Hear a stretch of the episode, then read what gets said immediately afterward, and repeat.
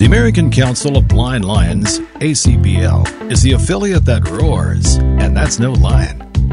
A C B L holds monthly conference calls and A C B convention events that help people who are blind or visually impaired become more involved in local Lions clubs.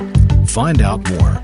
Call five oh two, eight nine seven, one four seven two or email lions dot a c b at gmail dot com. The opinions expressed on the A C B Media Network are those of the content providers and should not be viewed as an endorsement of any product or service. Nor does it reflect the views of the American Council of the Blind, its elected officials, or its staff. Hi, this is Paul Edwards, and welcome to Tuesday Topics. I, I don't think we, we try to uh, provide adverse opinions all the time, only some of time. So, uh, but we appreciate the disclaimer, and thank you very much for being here, everyone who's listening, everyone who is in our Zoom audience, and, of course, a fairly hefty group of panelists that we have this evening. Uh, we are, tonight, going to be talking about all things awards, and we're going to be approaching it from uh, in a variety of ways. We're going to be talking to some folks who've received awards uh, from A C B, and we're going to be talking to some individuals who are currently on the revamped awards committee, which has some new members and some new leadership, and so that's kind of exciting. And uh, we're gonna, also going to be hearing from Katie Frederick, who is the new chair of the Board of Publications, who will talk to us, uh, or we will talk together about uh, some of the awards that the Board of Publications is responsible for. So um, that's what the outline of tonight's program looks like. And later in in the program, we'll give folks who are here an opportunity to raise any questions they have. And if there are any folks out there who've received awards and want to talk about those and are not members of uh, the panel, um, then we'll we'll certainly give you guys a chance to talk about that too. And maybe, maybe that's the place where we should start. There are there are at least two of us now on this call, and I don't know who else may have arrived, but there are at least two of us on this call who have received A C B awards, and and it, and it might be interesting to begin um, uh, hearing from from us in in terms of how those awards felt to us. So. One of the, and we both happen to be former A C B presidents. So, Chris, why don't you start and talk about how receiving an award from A C B impacted you as you see it? Well, don't know about the as I see it part. But, or as you don't see it.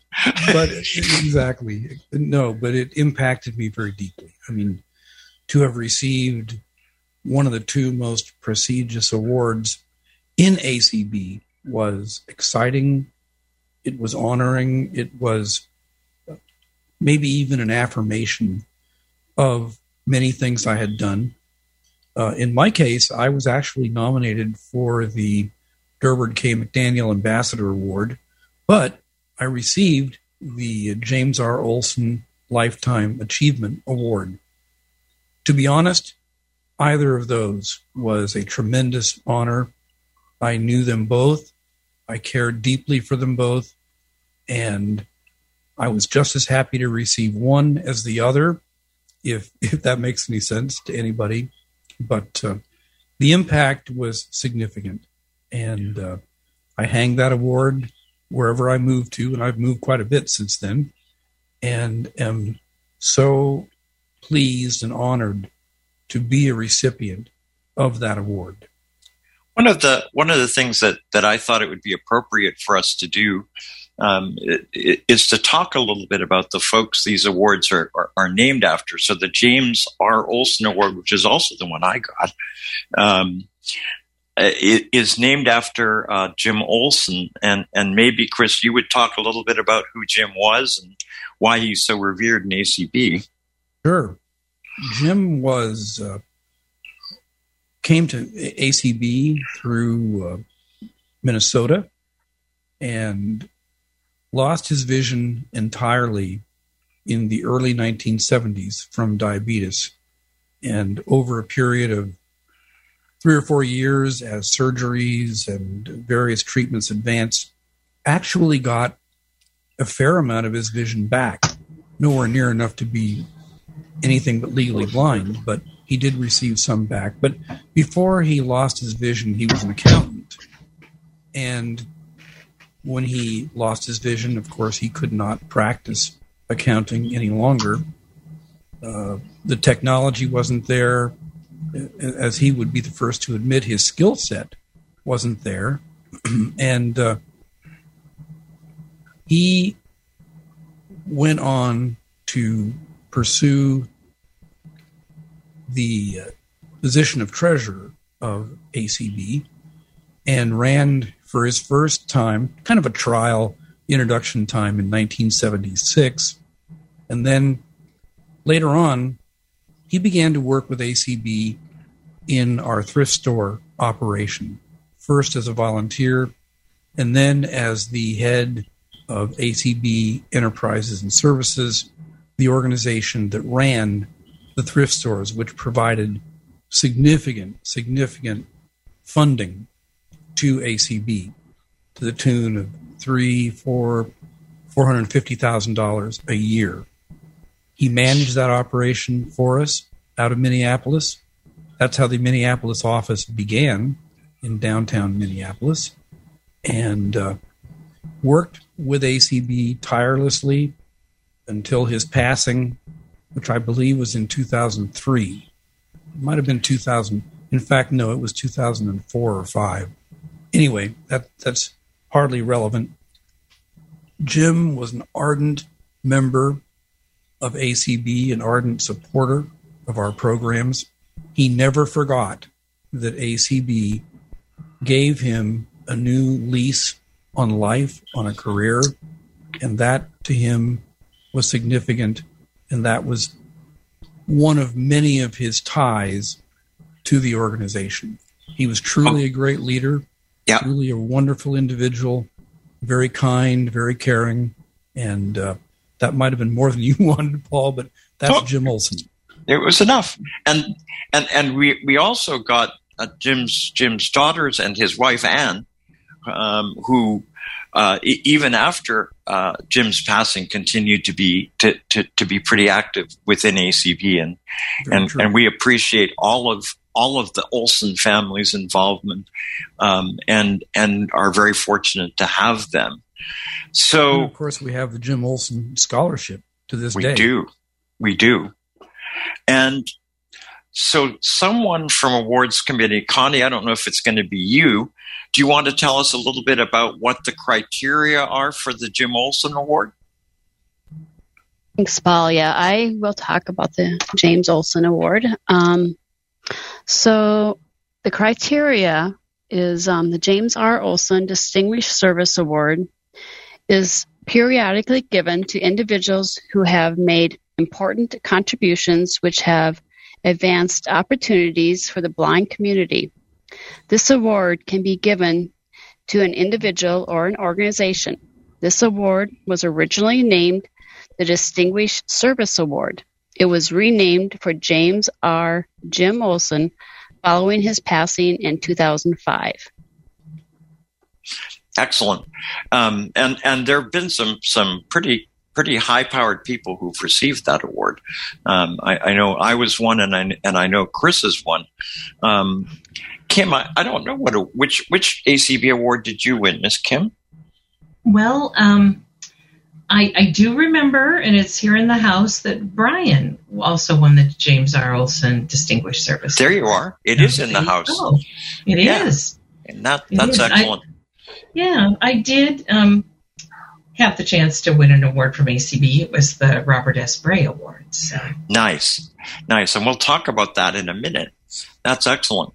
Um, let's see. Um, so we've we've talked a little bit about um, this award, but either, uh, Connie, do you want to talk a little bit more about uh, how people get in touch with you if they if they can think of somebody who ought to get that Jim Olson Award? Yeah, um, I can do that. So Um, basically, the nomination process is it's a national recognition. It's a national recognition for their work in A C B or the blindness community. Nominees will be judged on the quality of nomination letters and how well the person meets the spirit of the award for which they are being nominated. Please remember that the candidate must have original have, must have national influence to be considered for the A C B award. The deadline for nominations is April first. Uh, all nomination letters must be received electronically by eleven fifty-nine Eastern on April first, and please, please, uh, excuse me, please be sure to email your nomination letters to Carrie Muth, um, and Carrie's email is c-a-r-r-i-e dot m-u-t-h dot a-c-b-o at gmail.com, and Connie Sims at Connie, K O N I dot L dot S I M S at gmail dot com. So Excellent. if they have question, if they have questions, they can email us also. Mm-hmm. Now, I, I don't know if Carrie's here or not. Carrie, are you here? Yes, I am. Very good. Welcome. Yeah. I'm I'm sorry, I didn't mean to let, let Connie hog stuff, but we'll get to you. I promise. That's okay. We're co-chairs anyway, so that's okay. We work well together. We uh yeah. we, we take turns talking. So yep, yes. That's excellent. Um, and you guys you guys are sort of newbies on the awards committee this year, yeah? Yes. And, yeah. and actually, we have another new member of our committee on here too, Amanda Selman, that we'll get to talk about a couple of awards during this too. So, and we're That's all excellent. newbies. None of our veteran uh, awards yeah. committee members were available. So, well, we're glad to, we're, we're glad to have all three of you, and and none of you are newbies to my show except for Carrie. So, Carrie, welcome. Yeah. We're glad to have. Thank you. you. Thank you. So, Kim. Um, Chris has talked a little about it, and I will in, in a second, but what what was the, the impact of, well, yeah, let's start there. What was the impact of your getting the Robert S. Bray Award, Kim, and, and, and tell us a little bit about why you got it. Well, the um, I received the Robert S. Bray Award in two thousand four. And in two thousand one, I was promoted to the executive director of the Perkins Braille and Talking Book Library. So my my kind of career dream was to run a library um, that provided services to people who were blind, because there at the time when I decided to go to graduate school, there were no blind people running any libraries or working in management in any libraries Um, serving people with disabilities in the country at all.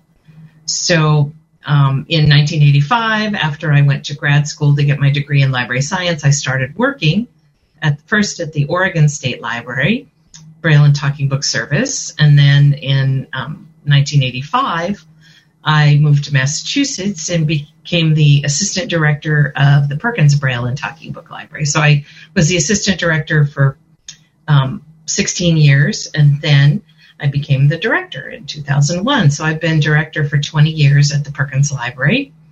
And getting the award was certainly meaningful because, um, you know, it was recognition of a career achievement for me in a field where there hadn't been many people who were blind or visually impaired that were leading in the field. And also because it came from my peers in A C B, and that meant a lot to me to be recognized by my peers, um, and to be to receive the award that was named after the first director of the National Library Service for the Blind, now print disabled. At the time, it was for the blind and physically handicapped, but actually, even at the time, Robert S. Bray was the head from nineteen fifty-seven to to, to um, nineteen seventy-two. Um, it was called the Division for the Blind and Physically Handicapped of the Library of Congress. So um, it was kind of it was kind of interesting last year, and I think this the whole idea of talking about the people that we name our awards after is really good, because it's so easy to forget. Why do we have that award? Who was that yeah. person? Yeah. And last year was the first year in a community call that the awards committee had done this, and they asked me to find out a little bit about Robert S. Bray. And I said, well, I can certainly do that. I had to I had to dig a little bit, because it's been a while since he was recognized in any way. I could tell you a little bit about why um, I think A C B recognized him, and, and I don't have the criteria, but I but I have some of the previous winners, so that kind of would be interesting to hear, I it, think, as well. It would. G- go for um, it, Miz Kim. Okay, so you, you give a librarian an assignment, and they come with lots of information, so That's here I right. go. So, so um, again, he became the director of what is now N L S in nineteen fifty-seven, and he he was there in that leadership role until nineteen seventy-two, when his predecessor, Frank Kurt Cylke, um, was hired, and he was there until um, two thousand twelve. And his successor. A successor, not predecessor. Yes, that's right. so... Um, So he, um, Robert S. Bray, was um, responsible for many, actually, innovations in library service, because at the time it was Braille books and it was records, the the record vinyl records that N L S used, that I'm sure many people remember getting in the black boxes with the straps and the old record players. He He um, modernized the talking book machine from the big black box that many people used in the fifties, sixties to a, a more like a, a, a record player that had um, a detachable speaker, so you could, you know, you could kind of stylize your room a little bit. You could put the speaker over on the left and have the turntable on the right, and it's just some some practical things that were kind of cool. Um, He took the thirty-three and a third record and went to the sixteen and two thirds, and then the eight, um, eight and a third records. Um, so he went through that whole transition with the into flexible discs. He also started experimenting with reel-to-reel tape in the nineteen sixties, and books were circulated on reel-to-reel tape. And some of the old timers will probably remember those days, just like they probably remember them from Recording for the Blind. The days when you had to use reel-to-reel to read your textbooks instead of cassettes. And he led the whole transition to the cassette tape, and really, you know, did an entire marketing campaign, because patrons at that time were like, cassette, what? You know, so, and, and they were very apprehensive. They didn't really want to change things. They liked their records. So he did a whole national tour and went out and answered people's questions, listened to their concerns, told them they wouldn't be disappointed, that he's done, he had done a lot of research, and he really led the whole transition to the cassette tape. And that was that was a, a huge transition for N L S in the early nineteen seventies, you know, and we didn't say goodbye to the cassette tape until the early two thousands. So thirty years the cassette tape was the format that we used. And we had the same kind of anxieties when we switched to digital cartridge, that people were afraid it wasn't going to work and all that kind of stuff. So, I mean, he was really a trailblazer in his time. And there were two things that he did that were pretty controversial when he did them. Um, one of them was the support for um, the subregional library concept. And some people may know that, that in some states there are libraries that run out of public libraries most often, and they're smaller. They serve it like the geographical county or the city, but then the regional library is the big one. Like Florida is a really good example. They have a lot of them and a lot of subregionals around the state, and the, the regional library is in Daytona Beach. Um, some states don't have any, like Texas has the regional library in Austin, and that's it. And that was viewed as a very controversial thing, because a lot of people thought it would, you know, diffuse the resources for the regional library's support and they weren't always um, supportive of that concept. But, um, you know, at the peak of the sub-regional era, there were uh, over one hundred sub-regional libraries around the country. Many have closed. We're probably down to somewhere around forty-five or fifty now. They've consolidated services um, for more economic, you know, services, that kind of thing. So the other controversy that certainly blind people were very concerned about was Robert S. Bray. Um, initially, the Library Congress program was for blind adults, and then children were added in the fifties. But in the sixties, um, they broadened the eligibility to include people with physical disabilities who couldn't hold a book or turn a page, and people who had reading disabilities like dyslexia.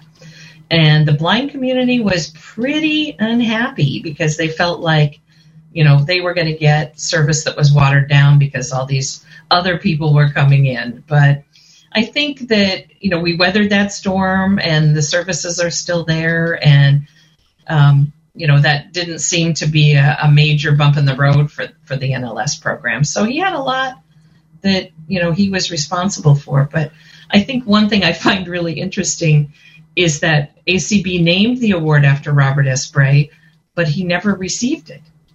Um, he, he never received it in his in in his career or afterwards, but they did recognize and honor him by naming the award after him. So that was that was kind of interesting. He got a lot of other awards in the field: the Miguel Medal, the Francis Joseph Campbell Award in nineteen sixty-nine, um, which is from the American Library Association, um, and, and, and, and the a lot Miguel of other medals, and the Miguel Medals from A F B. Yes, exactly. Yeah. So, so he was he was wide, you know, widely decorated and respected. Um, so that, you know, he had definitely a very distinguished career. When I looked at the list of people that received the award, I, I noticed I don't I don't know who some of these people are from the early days. So the first um, Bray Award was in, in nineteen seventy-seven, and it was given to a Charles Lacasse. I don't know him. Charles Gallozzi. Um, C. Stanley Potter. I do know who he was. He kind of was the founder of Radio Reading Service. James I, Chandler. Do you remember I think, him? I th- I do, and I think Gallozzi worked in the A F B Talking Book program. I'm in thinking. the studio, maybe. Yeah. Yeah. Yep. Um, James Chandler was the the man who um, kind of invented compressed speech that we all might have used in, in the day. Great guy. Um, yeah. Yeah. Jesse Anderson, I don't know who that was. Coletta um, Mullen. Um, William Wilson. Um, Steve Dwornick. Um, and then I do know this one, Jim Stovall. Narrative yep. Television Network. Yep. Uh, Mary Roach, David Artis, Schwann's Enterprises. Now, we know what we like about Schwann's, so yep. it was their information access that they were recognized because and the award does were, yep, honor people were, who, who do, ex, you know, accessible information, mm-hmm. and that was because they made their catalog, I think, accessible. You did. Jim Fruchterman. I think we know him for the... Yep. And, of course, um, he was responsible for starting Bookshare. That's right. In, and in I the think long that's run. Why he was honored in two thousand two. Um, Maxine Dorff um, ran the Braille uh, Braille Development Section at N L S for many, many years. She did. Um, two thousand four was my award. two thousand six, Adrienne DeBlay, an active member of A C B. Norma Schechter. From, from Wisconsin, yeah. Adrienne was. Norma Schechter, Norma Schechter was from California, I think. Frank Kurt Cylke. We did recognize Frank, which is good to mm-hmm. know, in two thousand seven. Mm-hmm. In t- two thousand eight was Tuck Tinsley. two thousand nine, Barry Levine um, for his work um, with audio description. Yeah. yeah, and also with Library Users of America. So That's right. Uh, he was very and, active. Yeah. Right. And, and, and uh, Tuck, of course, was recognized partly as a teacher, but I suspect mostly because of the work that he did for the American Printing House for the Blind, Absolutely. where he was executive director. Yeah. Um, two thousand ten was Judy Dixon, who's, who worked at N L S for over forty years. um, Chris Toth, and, or Toth, I'm not sure how he pronounces it, the guy who developed Toth. Twitter, the accessible um, app for using Twitter, and Regal Entertainment because of using the audio description in their theaters, Weight Watchers for their commitment to access, Apple is Sarah Herlinger, uh-huh. um, the Jerry Jerry Coons and Teresa Postello Media and Accessible Design Laboratory at the San Francisco Lighthouse. Lighthouse, nice. Yeah. American Printing House for the Blind, specifically I R A Technologies, and Karen Kenninger in twenty twenty. So that was the distinguished list of Robert S. Bray recipients. Miz Kim, thank you very much. Yeah. So, um, Carrie, do you want to talk about uh, about what the criteria for the Bray Award are, or or shall we? I think or, or Connie we has that. Connie, all right, Miz Connie, you're up. All right. Um, the Robert Bray Award is given to a person who has made a contribution by improving library technology or communication devices. It could also be given for expanding access for all blind people or for making opportunities within the mainstream media. This award was named for Robert S. Bray, who was chief of the Division for the Blind and Physically Handicapped Library at Congress, now known as the National Library Service for the Blind and Print Disabled. The first recipient was Charles Lacasse, um, nineteen seventy-seven. Yeah, none of us, none of us know what he did. so, yeah, yep. So that's that's the criteria for yep. him. So yep. Now I hope Kim did a nice that, job. Yeah, I hope that everybody is recognizing that there is a that there is a significant bit of information that's beginning to be clear. Nobody's going to get these awards unless they get nominated. Nobody is going to receive an A C B award unless somebody thinks they deserve it and nominates them.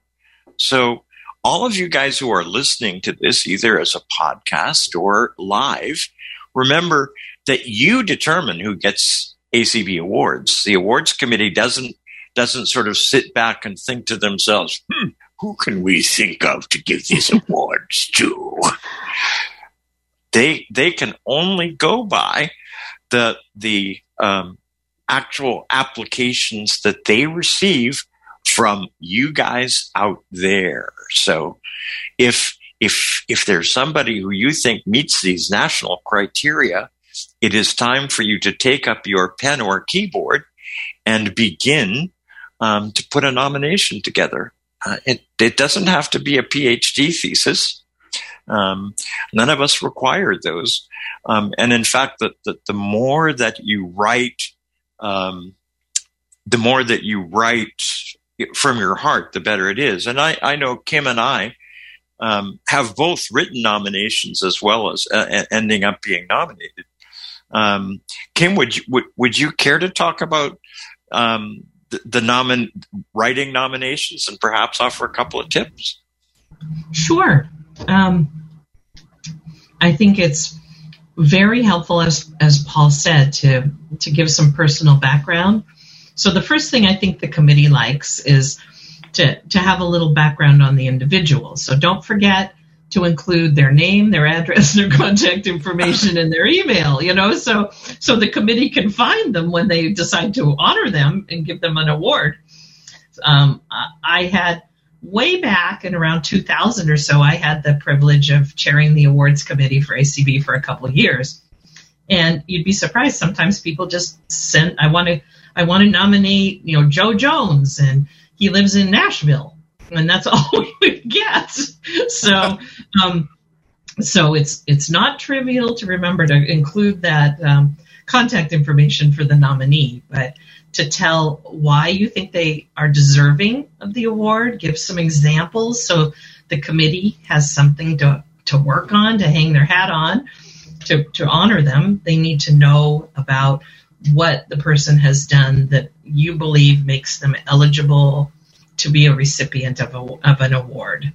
And if they've won any other awards, sometimes that's helpful to know as well. Their positions, their honors, if they've been president of an affiliate, or just anything like that that can help um, give the, the committee a little bit of a picture of the contributions that the individual has made to, to the blindness community. Mm-hmm. So, and, Miz And, Kim, uh, go ahead. Oh, this is Carrie.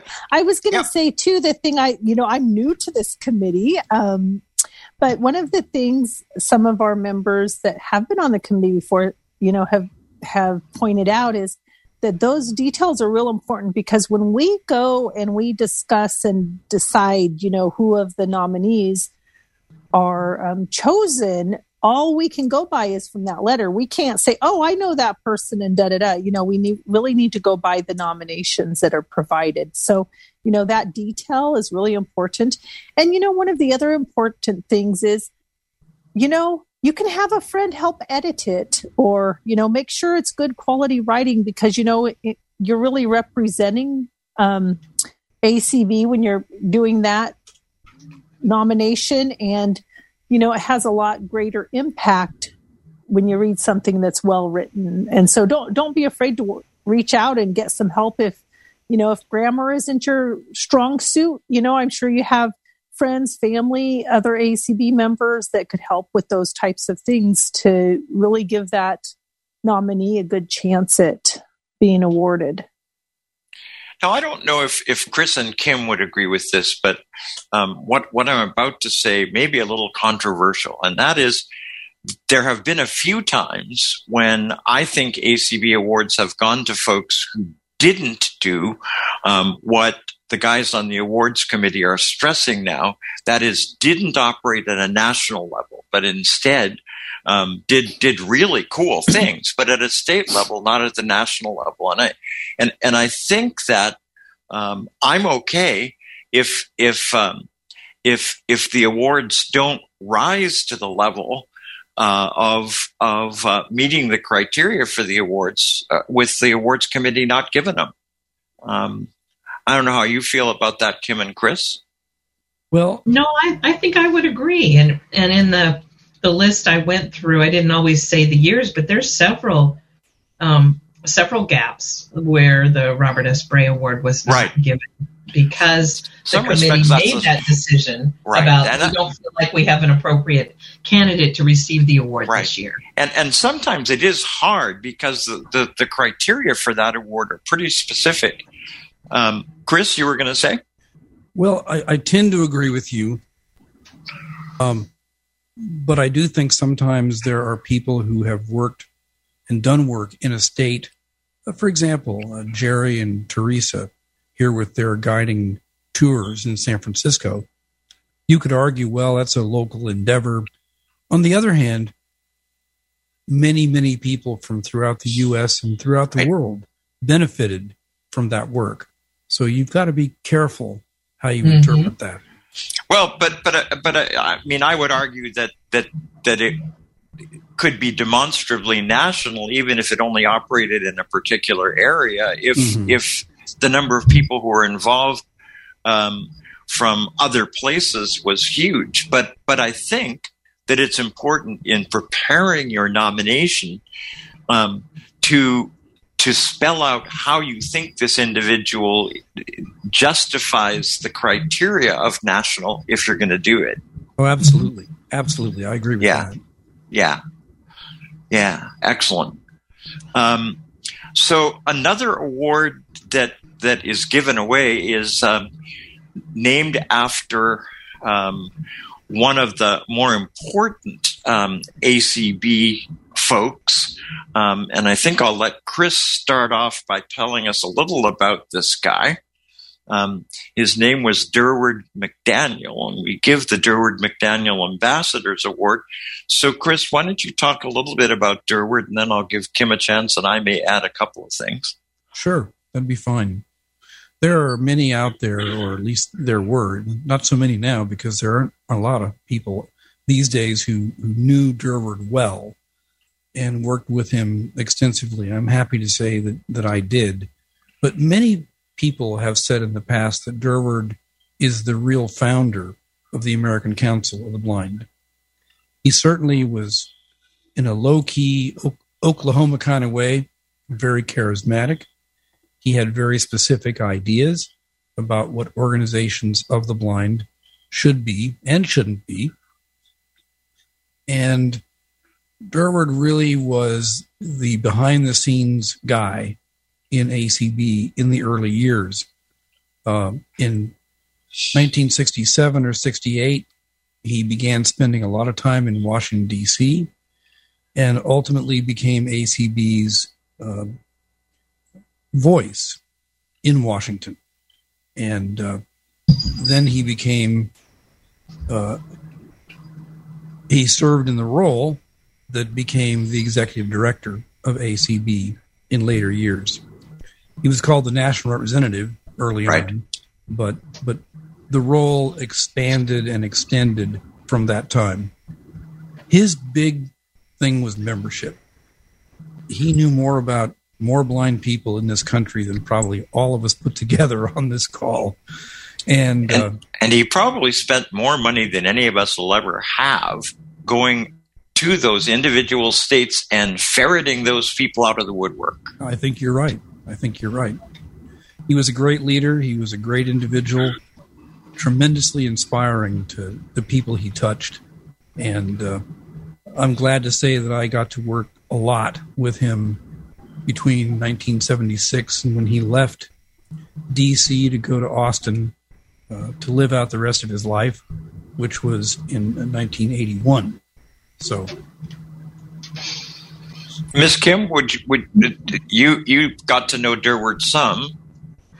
I, I I did a little bit, not as well as Chris for sure, but he was always so kind and very supportive of me in my early leadership roles in A C B. I always appreciated that, and um, I think the the the one thing, and this is kind of go back goes back to the importance of telling your story in your nomination. I actually nominated someone who who did receive the Ambassador Award, the Durward K. McDaniel Ambassador Award. It was um, Aubrey Webson, um, who who is now the ambassador from Antigua and Barbuda to the United Nations. So he Aubrey is a real ambassador, and I thought, well, what better award for an ambassador to receive than the A C B Ambassador Award? And I told Aubrey's story about working for Perkins as in international relations for for um, over twenty years, and his work in the Caribbean before he came to Perkins as an, a blindness advocate and leader of blind people in the Caribbean and the Caribbean Council of the Blind, and um, and then his story of becoming the ambassador to Antigua. And that happened because when he was living in the Caribbean, he had a lot of friends who were into politics, and they were young and idealistic, and they went to college together studying politics and government. And and one of those friends, you know, thirty-five years later, became the president or prime minister, I'm not sure what Antigua does, of the nation of Antigua. So his lifelong friend reached out to Aubrey right away and said, would you consider being ambassador from Antigua to the United Nations? And Aubrey has been doing that since um, late twenty seventeen as an yeah. ambassador. So he's really, you know, been a tremendous role model at the United Nations to show the world that blind people can hold these high-level jobs. And he also advocates for people all over the world in developing countries, children and, and adults alike. So right. I was yeah. very proud of that nomination yeah. because yeah. of his exactly. You should be. And and um, uh, newsflash: Aubrey is going to be a future guest on Tuesday Topics, so everybody should tune in oh, and cool. listen to that. He is yeah. um, he is a, a wonderful person, and there there are loads of things that folks don't know uh, about about Aubrey that they that they should know. Um, because he is uh, one of the more amazing people I know, um, and and I'm I'm really proud to have known him. I'm very glad you nominated him, Miz Kim. Yeah, um, Um, it, Aubrey got, got a job that I was offered and turned down in the Caribbean. It was Council of the Blind. Yes. It was great fun. um, anyway, um, yeah, so... Kim's uh, who, story yep. about Aubrey reminds me, just a very quick point that I sure. forgot, because I wasn't totally prepared to talk about Durward. He, at one time, now I don't know if it's true today, probably not, but in the nineteen seventies, he was the only blind person in the United States certified to practice law before the U S Supreme Court. And he received that certification because he was a champion in Oklahoma of Oklahoma Indian rights. So that's interesting. I didn't know that. Yeah. Um, so um, that's exciting. I, I, I haven't talked much about Durward. He and I had had an interesting relationship. Um, I I was um, I was chair of resolutions, and when you're chair of resolutions, resolutions that get submitted to you don't don't always meet with the approval Um, of the leadership of A C B. So Durward and myself sometimes found ourselves uh, at at cross purposes, um, but but we always conducted each uh, conducted our our relationship with each other um, in a friendly way. Um, but To, to give you an indication of just how popular Durward was and, and how important many people felt that he was to uh, the American Council of the Blind,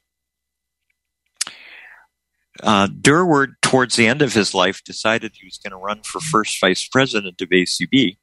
And there were loads of people who felt like um, he had made a commitment to folks that he wasn't going to do that. And the chief leader of that little exercise was um, M J Schmidt, who all of us uh, who have been around in A C B for a long time will remember, who also has gone on. Um, but M J encouraged five people to run for the office of first vice president in addition to Durward. Um, and um, uh, Durward did not win the first vice presidency. Um, I did. and um, While Durward understood that, was perfectly content with it, um, there were many people in A C B who never forgave me for it. Um, one was one of my biggest mentors um, in A C B, and a wonderful person who deserves more recognition than she's ever received, from Missouri, named Alma Murphy. Um, and um, Alma Alma never forgave me for running against Durward. And and it's an indication of just how revered he was within A C B. Hello. So, Miss Connie, can you talk to us about the criteria for the Ambassador Award? I'm going to let Carrie talk about this one. Okay, Miss Carrie, see, I'm sorry. See, Paul, we had them all divided out already. You could just say, okay, who's doing this one? Okay, I, I'll, I'll try to do better next time. All right. The, Dur- the Durward K. McDaniel Ambassador Award is given in recognition of a blind person who may or may not be a member of a blindness organization, but who has, through his or her personal characteristics and activities unrelated to their employment, contributed most to the acceptance and understanding of blind people as capable, contributing members of the community. It was originally just called the Ambassador Award, and it was the first time it was given was in nineteen sixty-three. So I, I got to say, I really enjoy this, um, Paul, because I'm learning so much about all these awards. It's great. Well, I, I thought it would be a, a good opportunity to, to help members of A C B um, come to terms with some of their some of their earlier heroes or some of the earlier heroes of, of A C B, because so many of our awards now um, are named after people who who who were responsible for making A C B what it, what it is today. So, yeah. Yeah, it's great. Yeah. So those are the criteria. It's a, it's a, it's a hard, it's a hard award to qualify for because it specifically excludes all the work that you do in your job. Mm-hmm. So it it um, it it's not easy. It has to it has to almost be a person who um, who who has who has really devoted an awful lot of his life to um, to, to making things better for blind people in a whole range of ways. And and certainly Aubrey is a good example of that. Um, he um, he he had this he he had this huge role to play in terms of, and, and we'll talk about this when he comes on the show. But both in, in terms of um, revolutionizing the way that blind people in the Caribbean thought of themselves, but then much later in devising what I think are some of the most um, innovative um, training approaches um, that that have ever been taken in third world countries, um, in terms of the way that he provided rehab um, when he worked in Africa. So stay tuned for that, but it's that it's an indication of the high level um, that the Ambassador Award expects of uh, of its nominees. But if you have somebody out there who deserves that award, uh, take take up thy keyboard and write. Yeah. So, um, Miss Carrie, or or or. or uh, other members, um, what what other awards would you guys like to talk about? We have the George Card Award. Yeah. Let's talk um, about that. Yeah, I, I don't know much other than the criteria because we're new to the committee. So Chris, Chris and I and Kim can probably add a little. Um, George Card was one of the uh, one of the initial Um, really, one of the initial founders uh, of the American Council of the Blind. Um, he was he was around in Kansas City when the organization was formed, um, but uh, more particularly, um, I, I I guess what I'd like to say about that is, you know, we are so accustomed to having Braille printers around and having mass-produced Braille, um, pr- pretty widely available nowadays. When when the American Council of the Blind was being created um, in in the late fifties and early sixties, most of the material was produced in Braille, but it was produced um, by hand, and it was and it was distributed and circulated from person to person all over the country. So there were a few copies that were made, but most of the materials um, were actually were actually sent out um, and and were read and then sent on to somebody else so that they could read it. And it's something that that I, I don't think a lot of us nowadays can can imagine just just how important people felt, like some of the issues that were involved in the creation of the American Council of the Blind were, that they were prepared to take their time to create documents that they that that they then circulated um, from place to place, often in in in uh, Braille copies that had been created by hands. And George Card was one of the people who was responsible for doing a, a good deal of the writing that led to um, some of the principles that were created by Uh, the American Council of the Blind when it broke away from the N F B. And he was also um, the person who was responsible for um, beginning work uh, with the with the Braille Forum, as it was then, um, for A C B. Chris, do you want to add anything? Probably not too much. I think what you said is, is correct. Of course, George's history Uh, in the organized blind movement goes back to the late nineteen forties, and throughout the fifties, he traveled in many places, particularly in the Midwest, creating affiliates, uh, organizational affiliates in states. He worked very hard at that, diligently at that, year after year. Also, a lot of fundraising vehicles in Wisconsin. And uh, when...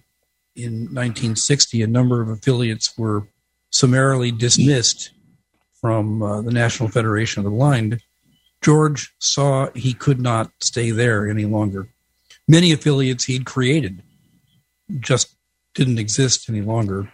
He came to what became A C B and uh, stayed a very staunch, loyal member for, oh gosh, a couple decades, a couple decades. Kim, do you want to add anything? I don't think I can say it much better than that. I remember that he did a lot of membership development and traveled all over the country, right, writing letters and meeting people and organizing um, chapters and affiliates. I never had the opportunity to meet him. Um, I don't know when he passed away, but I think it was in the yeah. seventies, early seventies. I, I don't think I met. I don't think I met him either. Um, so uh, we we but but the, the legacy that he left was certainly was certainly the Braille Forum, um, and and also I think the other legacy that he left was um, uh, uh, uh, essentially. A recognition that democracy and the principles that governed A C B were were far more important to him um, than trying to get ahead in an organization where he was a pretty powerful leader in the nineteen fifties in the National Federation of the Blind. He was certainly a part of the inner circle who who he essentially turned his back on and and and essentially um, indicated that those folks um, no longer represented him and no longer represented the, the people they reported to represent. So, yeah, he's a pretty important guy. Very true. Very true. A long and extremely complex uh, person within our movement. Yep. Yep. Very good. All right. So and I'll go through. Uh, I'll go through the criteria. This is Carrie. Hey, um, Carrie, the George go for Cart, it. Okay. The George Cart Award is given to an individual who has dedicated their life to work with and for people who are blind, making a difference in the quality of life, and for providing leadership and being a positive role model. George Cart was the first recipient in nineteen sixty-eight. So, you know, I think this is really cool because, um, you know, just adding to the quality of life, because that's been, you know, kind of one of the things I've done a lot in my life is just helping mm-hmm. people losing their vision to gain the skills to be, you know, productive and um, being being able to regain or maintain independence and stuff. So, you know, that's pretty, uh, pretty, pretty neat uh, description, and just that positive role model, I think. That's mm-hmm. what we are, being A C B members, is, you know, being that positive role model out there in the world. But yeah. and, and again, let's let's just stress that, that if you don't uh, if you don't nominate um, somebody for these awards, uh, nobody can win them. So that's true. Yep, yep. And we'll let uh, we'll let Amanda talk about the Marjorie Beeman Award. Oh, and, and, and I think all three of us have, have some things to say about Marjorie. You, prob- you probably do. So Amanda has the criteria when you're ready for that. Very good. Miss Amanda, stay tuned. Um, uh-huh. Marjorie Beeman is an amazing lady. Um, she is uh, from Austin, Texas, and has been around in A C B as at least as long as I've been there.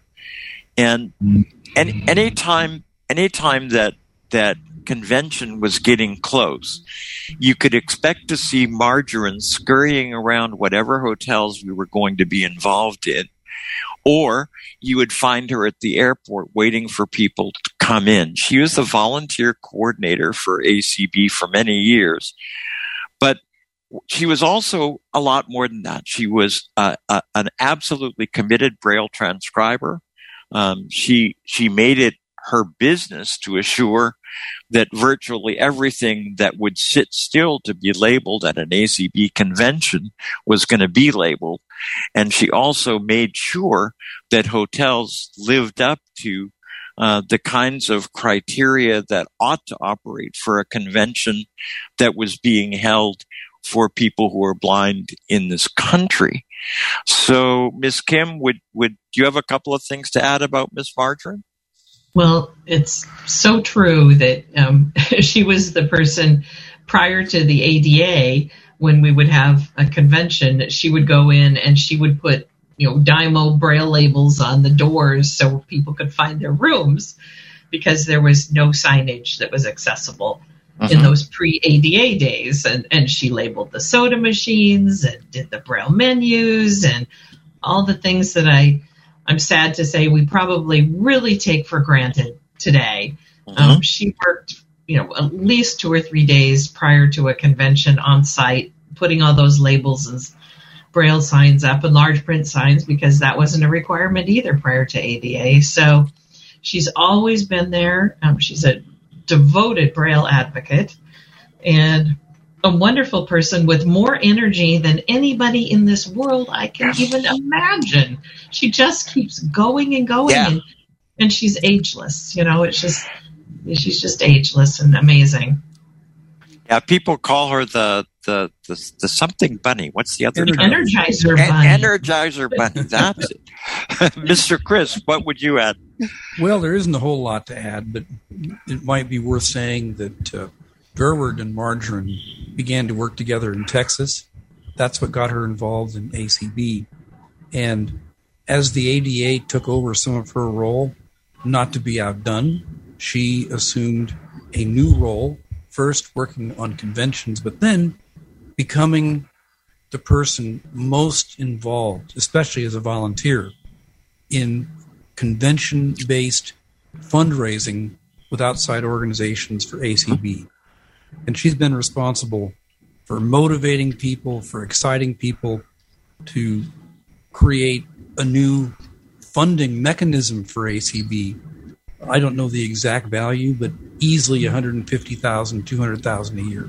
I think and that's right. It's, and it's, and the other thing that, that, that we could that we should probably say is that is that Marjorie continues to be active in Texas.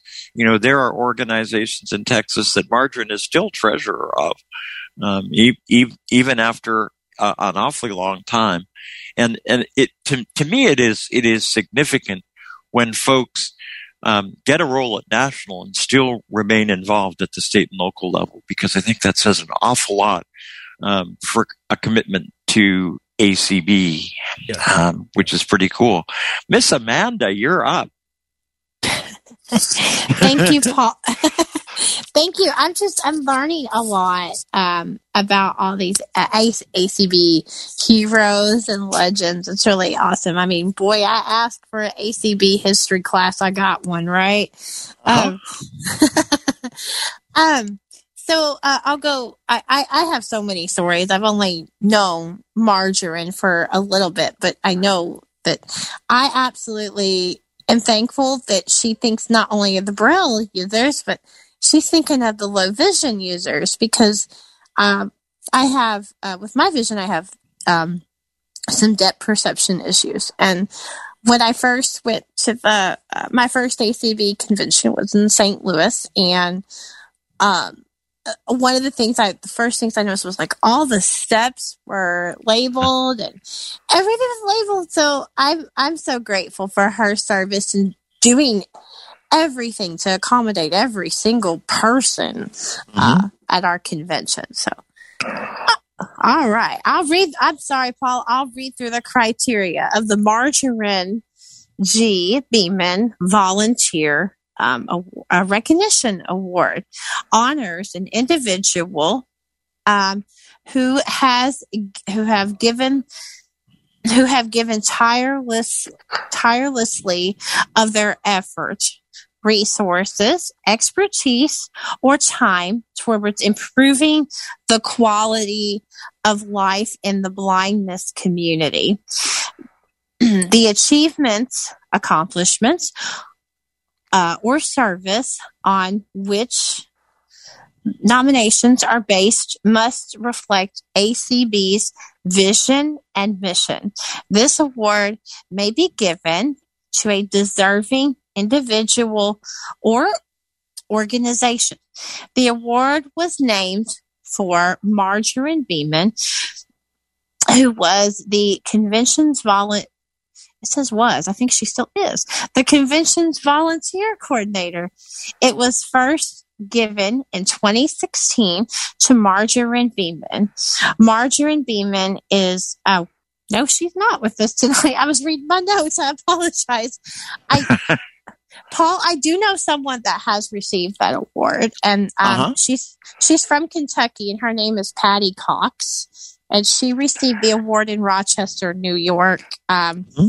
for her service, um, not just to A C B, but on our state level, um, because there was one convention um, where, you know, Patty, uh, let's see, it was it was in twenty seventeen, I want to say, where she... Uh, was injured. She had just had surgery, right. And she helped us. She she helped us set up and uh, serve the food and just basically run the convention like she normally does. But she was in a wheelchair, and she did it all from a wheelchair, and it was amazing. Yep. And and Patty is now president of C C L B I. So. Yes, um, and so she gives tireless hours to she does, K C B and A C B, and yep. she she she's just amazing. Yeah, that's that's excellent. But again, if if you have somebody who is just the best volunteer God ever built, uh, they're not going to get an award unless you nominate them. They are just not. All right. I think that it might be interesting for us. Um, do, do you? Does I can't remember. Does the award committee have other awards you guys want to talk we, about? We we do. We have two others, mm-hmm. um, and so I'll, I'll let Amanda go last with the uh, membership growth award, which is just based on numbers. But um, very good. There's there's also the affiliate outreach award, mm-hmm. and so um, you know I was. When I, I don't remember if it's this last convention or the convention before. So twenty twenty was the first national convention that I ever got to attend. Of course, it was virtual. I I, uh, I got to tell you, Paul, I actually ran for the A C B of Oregon presidency because A C B of Oregon sends their president to the national conventions. And nice. I've been a member since ninety-four and never attended one. And so I am starting right now my second two-year term. And I feel really gypped thanks to COVID. That's because right. I missed three travel opportunities. I did go to D C in twenty twenty, but so, you know, now number four is coming up of the gypped service. But anyway, in one of these, uh, so I think it was really awesome, um, the virtual component, because I was mm-hmm. one of those that all these years I could have been listening in because um, I could have never afforded to attend. But, uh, you know, one of the really interesting things, um, one of the last couple of years, they had one of the affiliate chapters had started a C C T V project where they would get donated C C T Vs and put them out. And the, the ironic thing about this is about fifteen, eighteen years ago, I started one with my local chapter in little Coos Bay, Oregon. It's on the coast of nice. Oregon. And, um, you know, we'd get... We we raised money to get some of these placed at assisted living centers, and then we started getting donations, and you know we'd just get them to people who couldn't afford them, and and so that really spoke to me when I heard that award um, being given. So the affiliate outreach award is based on a nomination by an affiliate president that recognizes a local chapter um, for a new outreach program. The program must have a measurable outcome, and it was established in two thousand. And so I, I just think that's a really um, neat award. And, you know, going, you know, it needs to be outside of just their little sphere, of course, because, you know, everything we're trying right. to do is more of a national level. Mm-hmm. But I think it's just, um, you know, real interesting to look back on and, you know, being able to see what types of different projects, and it really can give these uh, all these other affiliates ideas, you know, where are we going to go in the future and what to look forward to. So, so if you're an affiliate president and have an, uh, a chapter that's been doing something fun and cool, make sure to put in that nomination, right? Well, and, and we don't have very many um, uh, awards that, that actually speak to efforts at the local level. And so it, it's actually pretty cool to have this one. But let me ask the awards committee to help us Tell us what we mean by outreach, you guys. I, I would say outreach is, is reaching beyond that chapter, not just, um, you know, not just in A C B, you know, reaching outside of them into their community to better lives of people. Yeah, I think that's, I think that's, yeah. I think that's about right. Uh, uh, uh, other members of the awards committee want to add anything to that definition, or are you guys good with it? I think it's, Ms. I think it's pretty accurate. You know, yeah, this is I Connie, think so. and I, yep. it's, yeah, it's it's going, it's just going out, out and about to into the community and, and helping wherever it needs to be done and having a program. So yeah, yeah. So.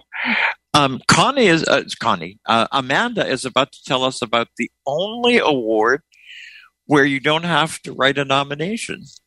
Miss Amanda. Miss Amanda. I am. I am so glad to talk about these the, the last two awards before we get into the B O P awards, because um um the.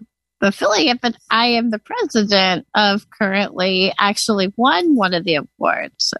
So uh, we're going to talk real quick about the Affiliate Growth Awards. And uh, those are based on the greatest increase in membership as determined by the uh, twenty twenty-one twenty twenty-two membership reports. One award is given for the greatest percentage of growth, and another is presented to the affiliate with the largest number of new members. Uh, and last year's winners were two special interest affiliates. They were uh, A C B Next Generation. I have no idea who they are. No, I'm just kidding. Ever. Um, and their their percentage was one hundred thirty-six point six seven percent growth in membership, and uh, the uh, other affiliate was Blind Information Technology Specialists, who had a grand total of eighty-one new members last year. Uh, so that that's that's ridiculously awesome. I don't even know. Yeah, uh, it's pretty amazing. It so- is. Go ahead. Would you would you say, Amanda, that that really one award, the percentage one, uh, is organized to encourage smaller affiliates, and uh, and the other one is encouraged is, is set up really to acknowledge larger ones? I I I would say so, Paul, and I'm going to tell you why. Um, So in twenty twenty, when we were working on becoming an affiliate, when we were officially chartered uh, by A C B, uh, by A C B, almost at our full name, um, A C B, um, we had twenty-eight members uh, that we certified that year. Mm-hmm. Um, so we would have had one vote on the floor, which would which was exciting, in, in my opinion. And then last year, we turned in seventy members. Um, nice. And I'm I'm not going to lie, we are going for our second award, our second mm-hmm. growth award, and because nice. we we we have so much power um, and and enthusiasm, and A C B has been uh, over overwhelmingly generous to our affiliate welcoming, and it's just it's just been an amazing year, and I want to double up and make it nice. Even more awesome. You went from one vote to three, so maybe you'll go to six this time. Oh, you know it. You know that's what we're doing. We we our our goal last year was to get to to get to over to get to two to get over fifty members.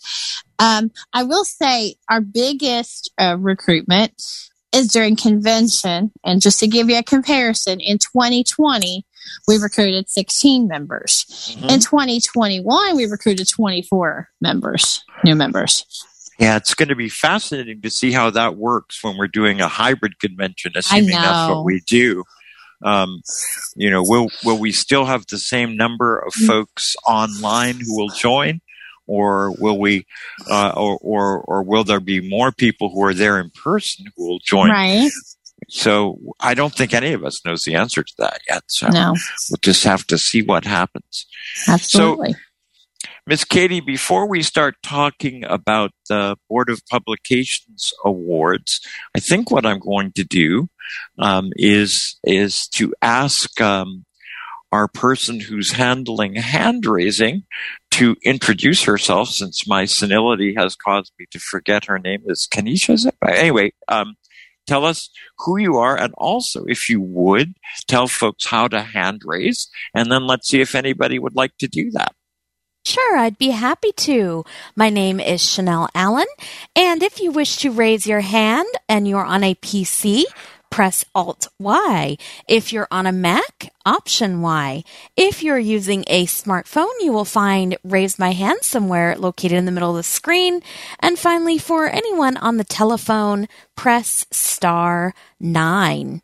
And now is the time to get those hands up in the air. Currently, we do not have any raised hands, but maybe they will come on up. Yep.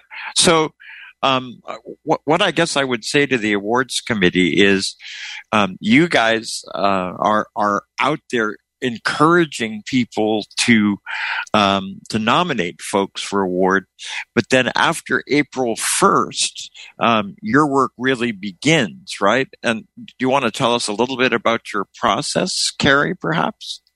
Sure. So when we get all the nominations in, then all of our committee members will review all of the letters, and then we get to sit and chat and, you know, make a, a group decision on, you know, which awards go to which nominees. So the more letters you guys send, the more nominations, uh, the more work you give us. So yay. And and um, I can uh, repeat the email addresses if you if if that's okay, Paul? It is. So, okay, great. So if you want to do a nomination, you're going to send your nomination to both Connie Sims and I. So my email address is Carrie, that's C A R R I E dot Muth, M U T H dot A C B O for Oregon, yay, at gmail dot com.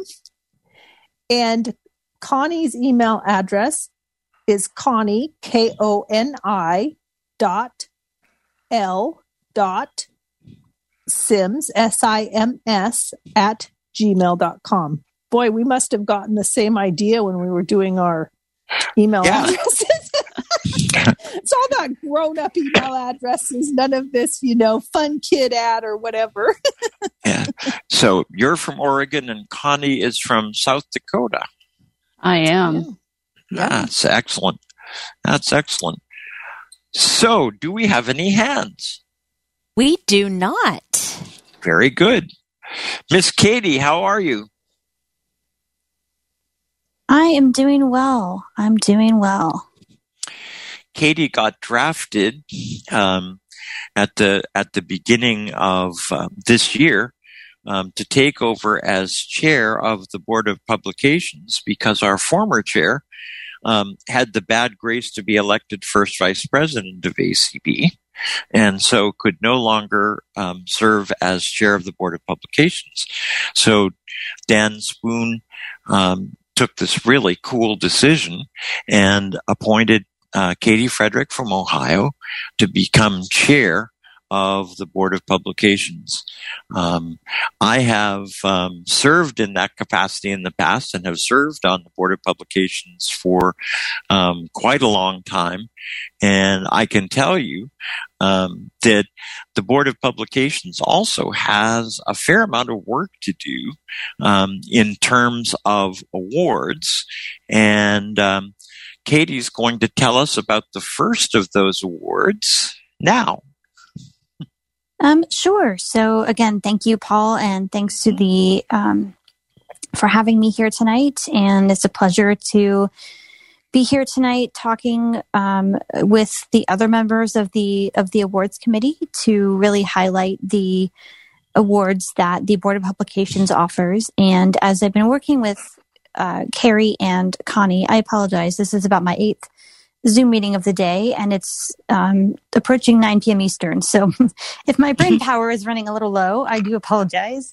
Um, but in working with um, Carrie and Connie, we, we got together, the three of us, at the beginning of the year and said, you know, We we all are offering awards um, within A C B. We have a great organization. We want to recognize our members and others, and so let's you know really come together and um, you know discuss the awards together. And so that's kind of how we all came to be here tonight on Tuesday Topics. So it's it's great to be here in my role as as chair of the B O P. I know I've Um, been on the show in various roles in the past, um, some of which Zoom hosting and other things. So it's always good to, yep. to be here.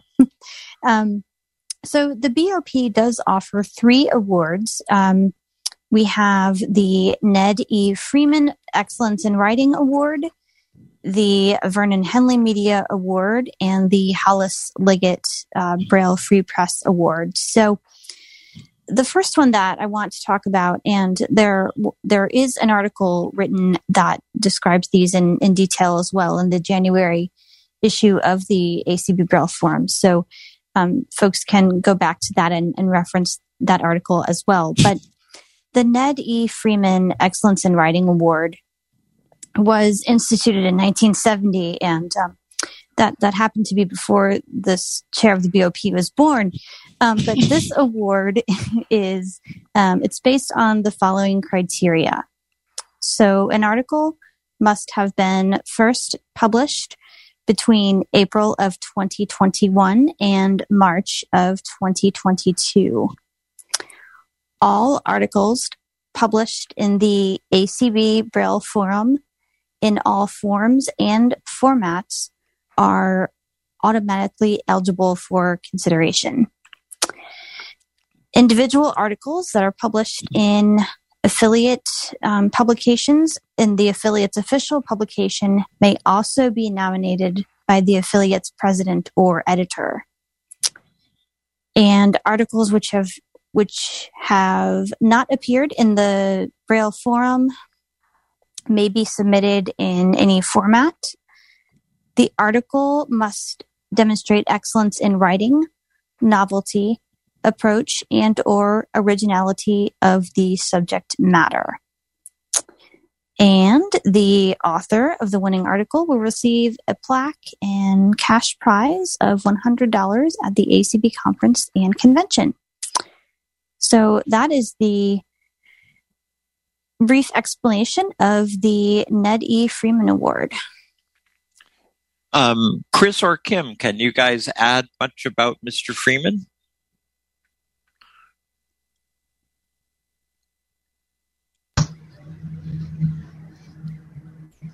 Well, I'm here, and yep. Chris probably knows more. Um, Ned E. Freeman goes back to the Braille Free Press days, and he does. Um, you know, Chris had um, a collection of some of the article, the issues of the Braille Free Press in his collection at one time. So it's, uh, you know, but he was absolutely an, an advocate for the Braille Forum. Um, And, you know, a, a leader of A C B as well, certainly. So um, it's a it's a real legacy, and, and I think a fitting honor for the Board of Publications to have an Excellence in Writing Award named after him. So. Yeah, he he, uh, he was responsible for a lot of the writing that got done in, in the Braille Free Press, and, and also Uh, al- along with some of the other folks for whom awards are named that we've talked about earlier, and we'll talk about one other of them in a minute. Um, in fact, two others, but but in, in terms of early stuff, the other one is Hollis Liggett, and right. and um, what I think what I think that they both demonstrated was not only an ability to write, and, and, and Ned E. Freeman was a fiery writer when he was ready, um, and, and, and felt very strongly that folks that folks were being shortchanged by the leadership of, of the National Organization of N F B, and was bound and determined um, that that folks would understand that, and that and that he would find ways To, to, to get that information to people who are blind all over the country. And he managed to do that. Um, but I, I think the, the, the, the fact is that if, if we look over the past ten or fifteen years, um, there have been an, an awful lot of really wonderful articles that have appeared in the forum that have been recognized by um, by being recipients of the Ned E. Freeman Award. Um, and there are some folks um, who don't qualify for that award. Um, Katie, what what are some of who are some of the folks who don't qualify? Um, well, I think, you know, that people obviously, um, you know, A C B people are out, or um, Board of Publications people cannot cannot uh, be considered for this as well. It, so, yep, exactly. Board of, and, board of directors, board of directors, yeah, yeah, and yeah, and so staff, board, board of, of directors, and and B O P members are all not eligible. So it it, it is an award that that goes to a member, um, rather than somebody who is serving in a in a in a uh, la-di-da leadership position somewhere at A C B. Um, yeah, so um, and and also um, we we don't have multiple winners. You can't get rich off the um, uh, off the award, because after you have won the award, you are then not eligible for it for the next five years. So right. Uh, so in this case, um, people who have won since twenty eighteen would not be eligible. So right. Yeah, so it's interesting. Um, and it's one of the few awards in A C B that actually uh, includes money. Yes. Uh, yeah. So so it's, it's good. You not only get a plaque, but you get money. Yeah. Yeah, so, we could all use that. I could use one hundred dollars. I, I don't know about could, you, Paul. I could too. Yeah, I could too. So that's the that's the Ned E. Freeman Award. The the criteria that, that we use on the Board of Publications in, in terms of judging these awards is a pretty complicated one. Um, do, do you want to go into detail about it, Miss Katie, the, what, what we do once we get all the nominees? I actually um, do not, because this is, this will be my first year going through that whole process um, myself. Oh, it will. So, it will. Yes. Oh, that's because true. I was I was on the board as an ex officio member um, in you the past. Were. And you so I You didn't have to am, do it. I am learning. It's called baptism by fire, I believe, is the expression. Yeah, that's about yes. right. But yes. but what we what we essentially do is we get a list of all of the qualifying articles from Sharon, and we we um, we are are then required to go through and choose three articles from, from that list um, as our and, and and designate them as third place winner, second place winner, first place winner, um, and uh, once Sharon receives all of those, she puts all of the nominations together, and and then she is responsible based on, on the scoring from the five members of the Board of Publications. She determines.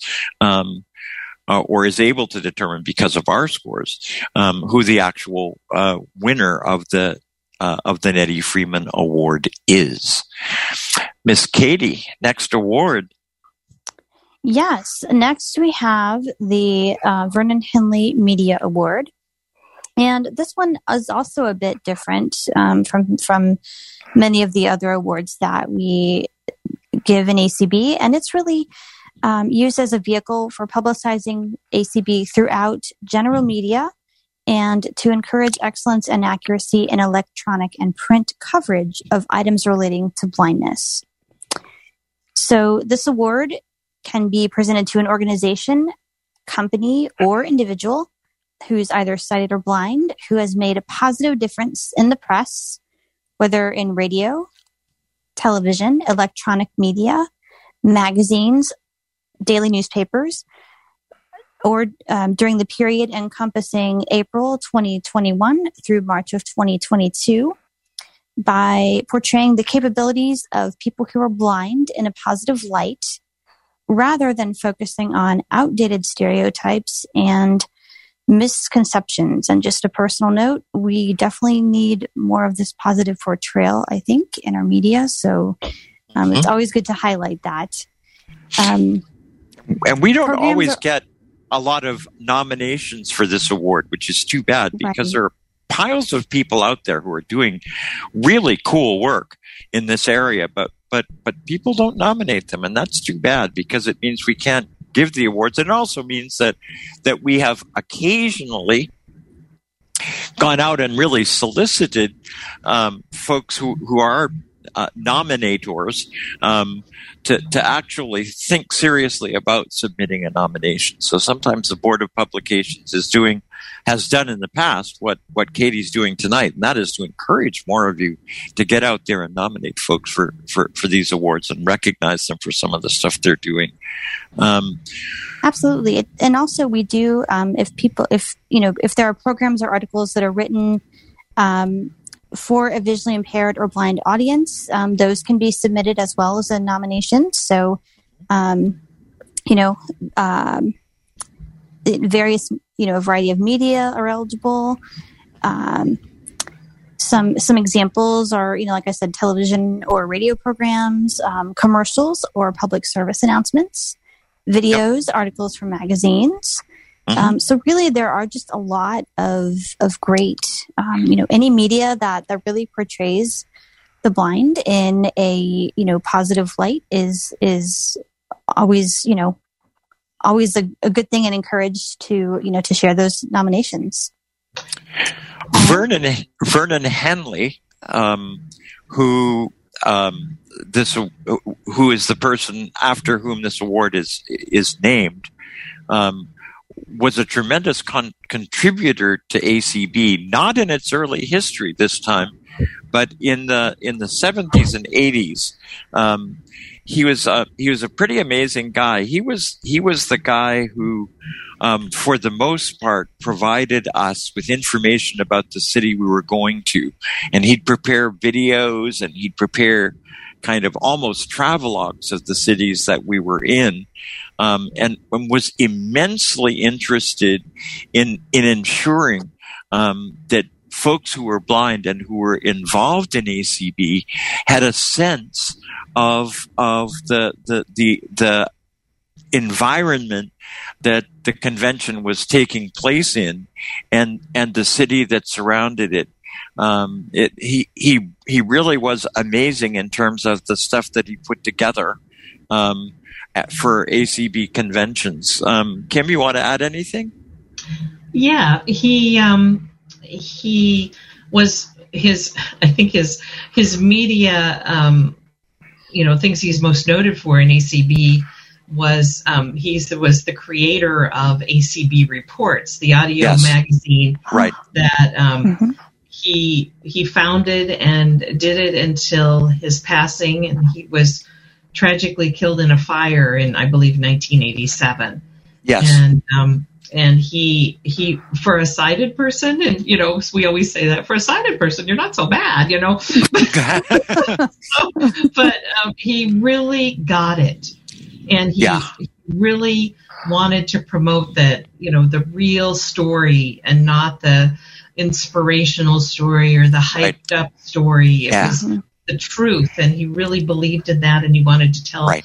the story of people who are blind and what we yeah. can do. And, was really um, very, very committed to the organization. Yeah, and and he used to say, he used to always say, blind people have a right to know.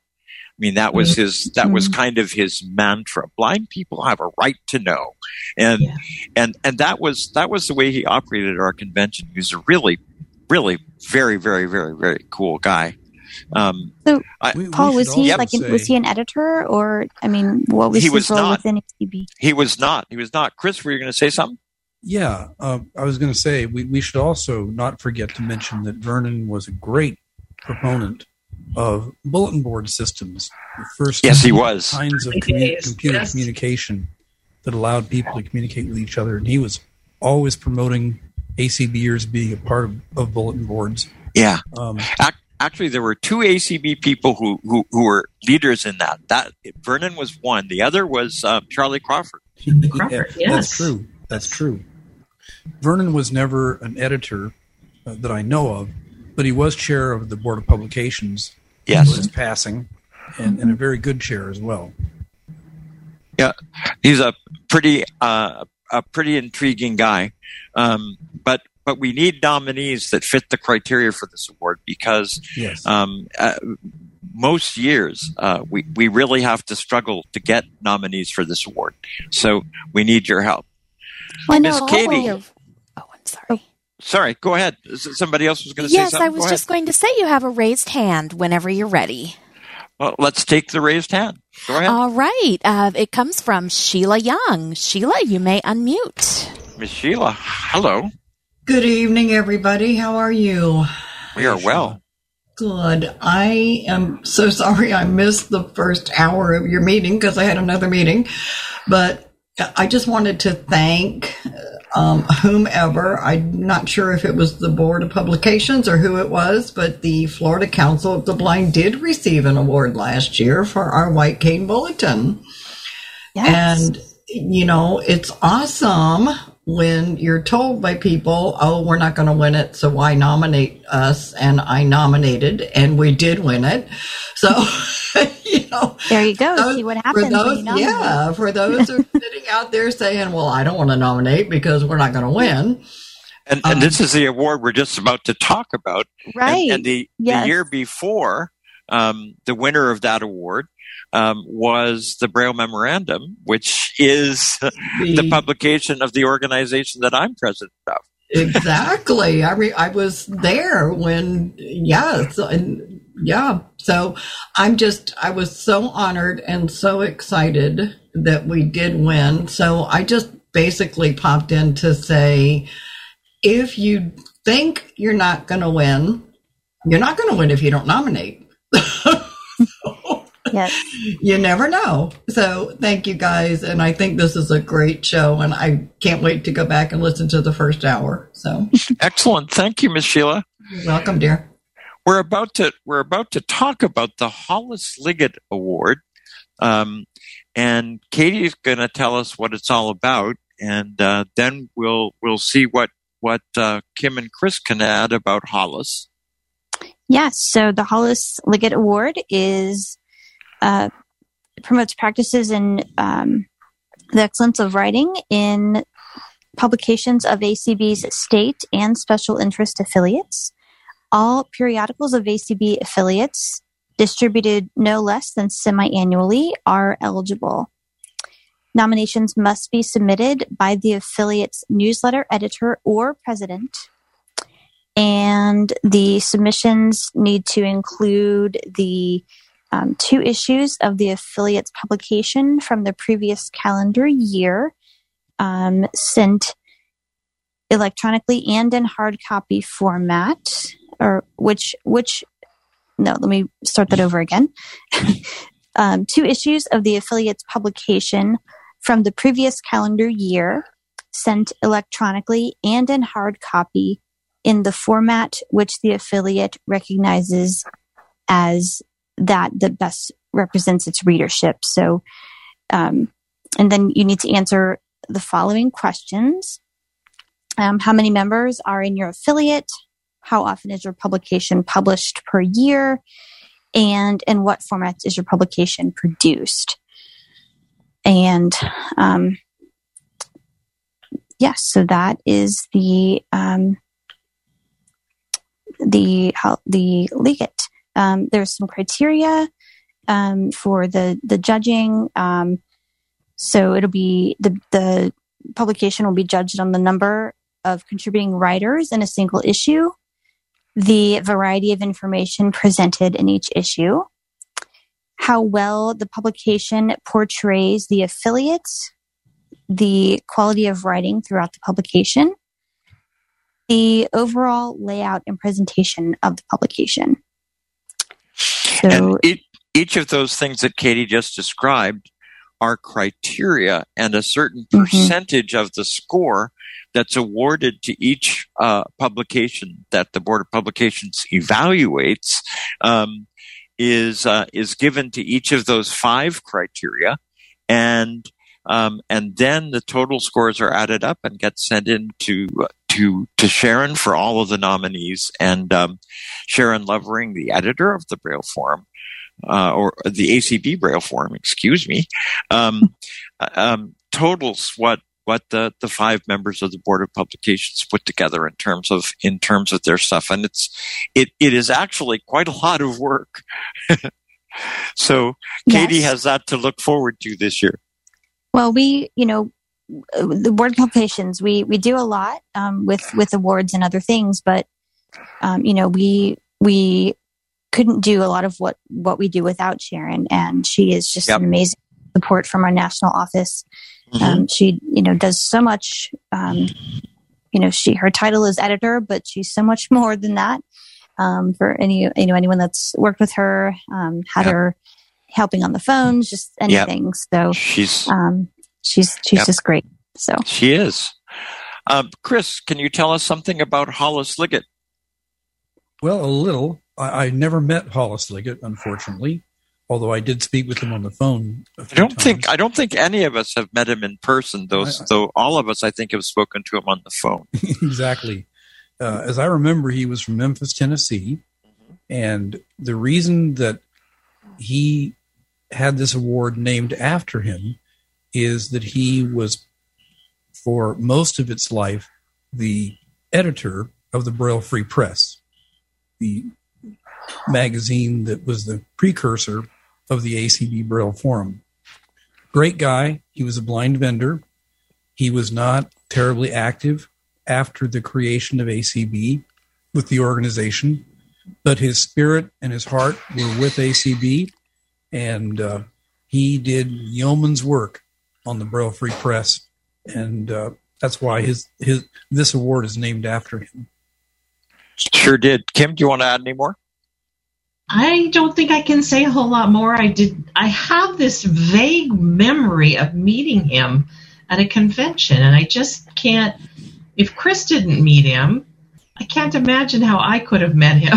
So I'm going to have to think more about this. But I'm sure you met him at the convention where the first Hollis Liggett Award was. Exactly. Uh, yes. That's what I'm yep. thinking, is that we were able to get him one time. I mean, he, yes. he was quite old at the time, and I think some of his family made a point to get him there. And I was just mm-hmm. trying to think, mm-hmm. where was it that his travel from Tennessee would not have been a real burden for him. But I really do remember this kind of frail, thin man. Right. right. Um, and, you know, I, I kind of remember giving him a hug. He he spoke about how honored he was. He was very humble.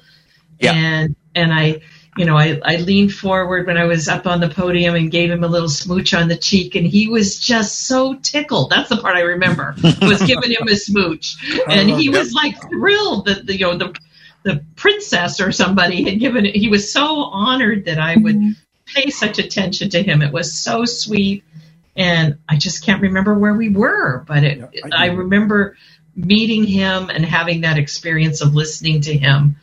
Um, mm-hmm. when he was accepting his award for um, the, the inaugural award for the Hollis Liggett. Yeah. So, you know, um, something we might also say, Chris, because it's yep. worth saying, I think, the the real promoter of this award and the champion of this award uh, while he was chair of the B O P was Charlie Hodge. Charlie was totally mm-hmm. committed to make that award happen, to create it. And, and to I get think, Hollis there to receive yes, it. Exactly. I remember yes. that. That's yeah. Right. yeah. and, and the interesting thing is that that we are we, we're at the moment at an interesting spot um, because the other thing that Charlie wanted to do, and I, I don't know if if, um, if if Kim and Chris remember this, but I certainly do, is he actually wanted to give two Hollis Liggett awards, one for large affiliate newsletters and one for smaller ones, um, because he felt like the small affiliates would find it difficult to compete with uh, larger affiliates who are publishing, you know, pretty pretty major publications um, every quarter. So his his notion was to eventually create two versions of the Hollis Liggett Award. It didn't quite happen um, while Charlie was alive, and and and there's it there there are lots of arguments that can be made. Um, For it and against it, I think, um, mm-hmm. but uh, but but it was it was you're you're absolutely right, Chris. It, it was certainly one of the things that um, that that Charlie um, championed when when he was chair of the B O P. So um, that's that's all of yours, is it not, Miss Frederick? It is. Um, just to let people know, the nomination deadline for these awards is April first, and Um, you can either mail materials to Sharon Levering at the national office or send her, send her an email to s levering at a c b dot org. And again, this article does appear in the January issue of the A C B Braille Forum, which you can hear on A C B Media ten, as well as read, you know, via email or on cartridge or online, large print, Braille. And, you know, we do our best to meet everyone where they are in terms of receiving that. And so um, feel free to reference the January twenty twenty-two issue for the full article on the B O P awards. Thank you, Miss Katie. And and I'm going to put folks sort of on the spot. Um, everybody who is on the awards committee, everybody who's on the Board of Publications Awards Committee, and and Chris and Kim have listened for the last hour and forty minutes to us talk about the awards that uh, A C B currently gives. Um, are are there some things that we should be giving awards for that we're not? And if if there are things we should be giving an awards for, what what what what are they? What should they be like? What are the things that that that are good A C B qualities that at the moment we're not recognizing by awards? So I will open it up and see who wants to to speak up first. And don't all speak at once. Chris, go. I've thought about this a little bit already. Um, not that I thought you'd bring it up, but it's just been on my mind. I wonder if we should consider giving some kind of, of award based on all the work that A C B puts into Zoom today. I mean, uh-huh. It is significant. And there's a few people who really made Zoom and these uh, community calls happen. And maybe we should think of some criteria there. Yeah, I think I think that's a that's a good point. Uh, so more generically, kind of uh, an award for excellence in in in technology that expands access for blind people to information or something. Yeah, something like that. Yeah, interesting. Other thoughts? This is Carrie. You Carrie. know, I was. kind of thinking si- along similar lines, but not so much from the tech perspective. These community calls have, oh my gosh, they've exploded. There are so many of them, and there are so many people that are very involved. And, you know, a lot of facilitators that show up, volunteer their time multiple times a week, offering these uh-huh. community calls, and just, you know, you know, some type of award that is, you know, more about bringing the blind community together and um, helping people feel welcomed into it. I think that's been one of the the biggest things that I have seen growth in A C B since COVID hit, is just the closeness in the community and feeling like we are a community. We're not just over here in Oregon. We're not there in Washington. We're not there in, you know, Florida. We are a group, a we are peers of each other. We are a community, and um, you know, just something that could honor that and and all the work that goes behind it. Not just, I mean, thank you technology, or we wouldn't have it. But um, there's so many tireless hours of people just trying to make sure that we all keep coming together and and gaining skills and, you know, gaining that sense of community and opening our minds and our eyes to um, other things that we didn't think we might be able to do or try. Carrie, thank you. Um, Kim, any thoughts? Well, you know, I've thought about a couple things as, as a category of award. Um, and and that would be um, kind of recognizing, uh, you know, political leaders, um, policy changers, change makers kind of thing, uh, like a visionary or a change makers kind of award, where you could have a place for someone who sponsored a piece of legislation that was critical to our advocacy. And and we have given, you know, special awards, sure. um, you know, at the discretion we of have. the president and right. things like that for for key leadership like that. And, and maybe it's a leadership kind of award, mm-hmm. um, to be able to have a place to recognize, you know, it could be the mayor of a city, or it could be a U S senator, or, you know, a, a county commissioner that have done something, you know, advocated for accessible pedestrian signals, or there's so many, you know, kind of right. things that yep. are out there. So that was, that was definitely one I had been thinking about as a way right. to recognize, you know, allies, I guess is the, mm-hmm. the phrase we use today, you know, how to recognize and honor our allies who were with us and helping yep. us to move our right. agenda forward. And, and I think an Allies Award is a great name for it, too, um, be, be, because I think it, it, it, it sort of puts emphasis on the fact that we can't do it by ourselves. We we we are we are just as dependent on the support and help of other people to get our objectives met as uh, as as other people are dependent on us to to create the kind of climate that promotes folks who are blind. So, yeah, that's good. Good thought. No, an um, idea about that. Just yep. because an award that I gave during my presidency, or that me and the, the A C B gave, was the award for to Jamie Foxx for Ray. Yep. Mm-hmm. It's it's kind of an example. It's not the best, maybe, but it, it's an idea uh, that speaks to this. Yeah, we, we, we might not have we, we might not have given it to. Um, What was the name of uh, what was the, the name of the detective who had a guide dog? Maybe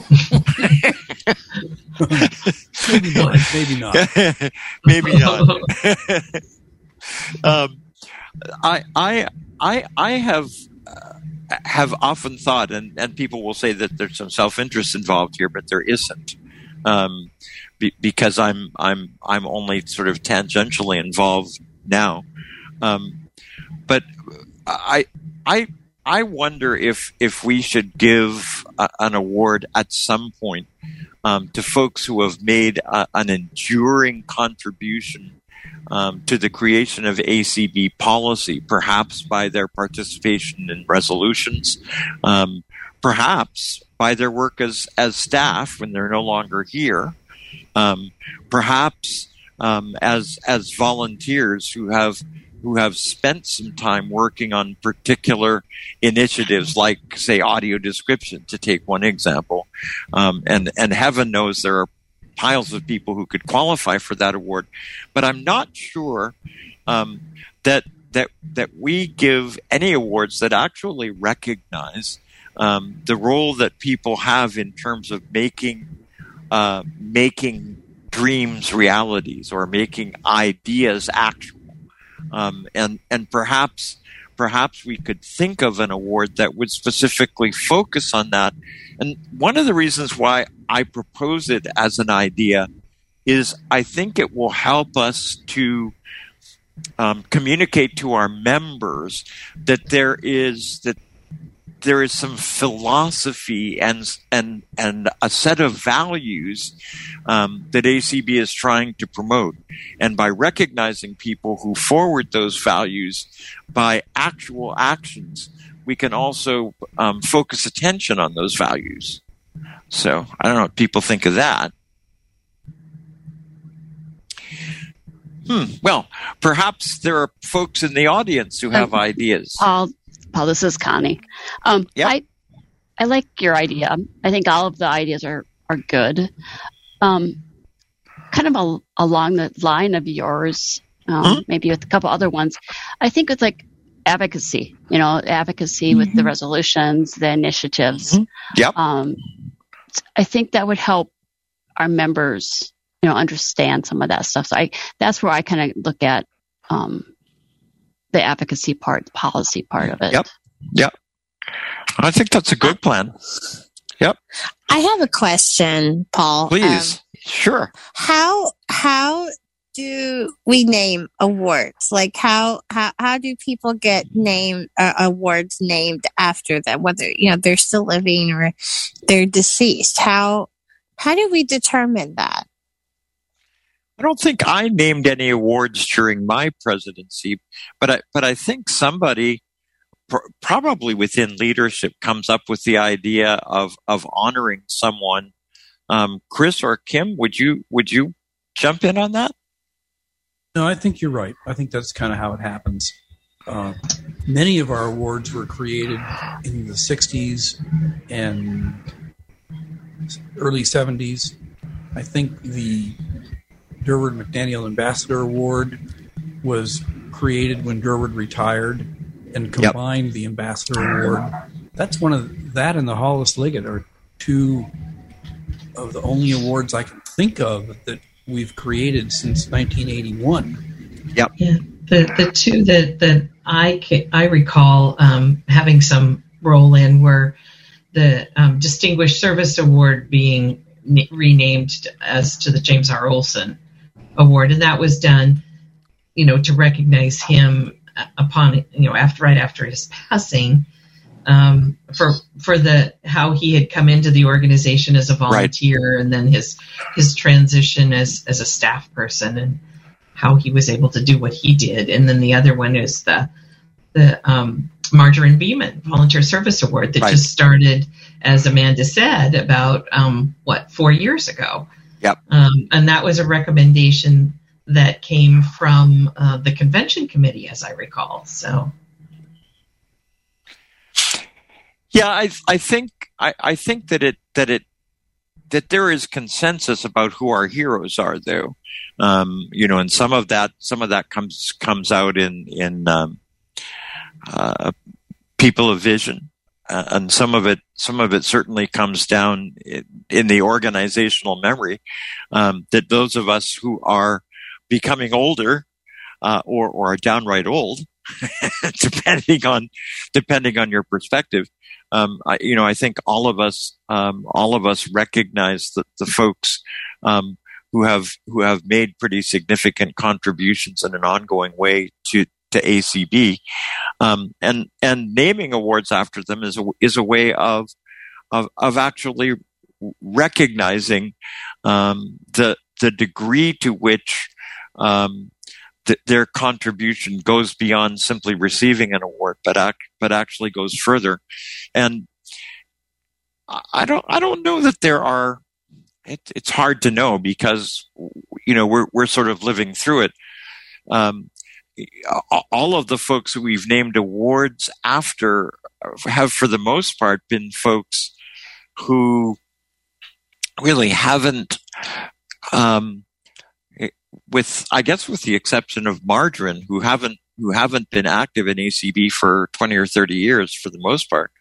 Um, I'm not sure how we'd evaluate the current generation of of leaders within A C B as as to whether they would even qualify to have an award named after them. Who knows? um, interesting. Um, give folks who might want to raise their hands to, su- to to suggest awards areas that we haven't considered, or to uh, contribute anything else. See if we have any hands that get raised here. There are currently no raised hands. Thank you so much. You have not been busy.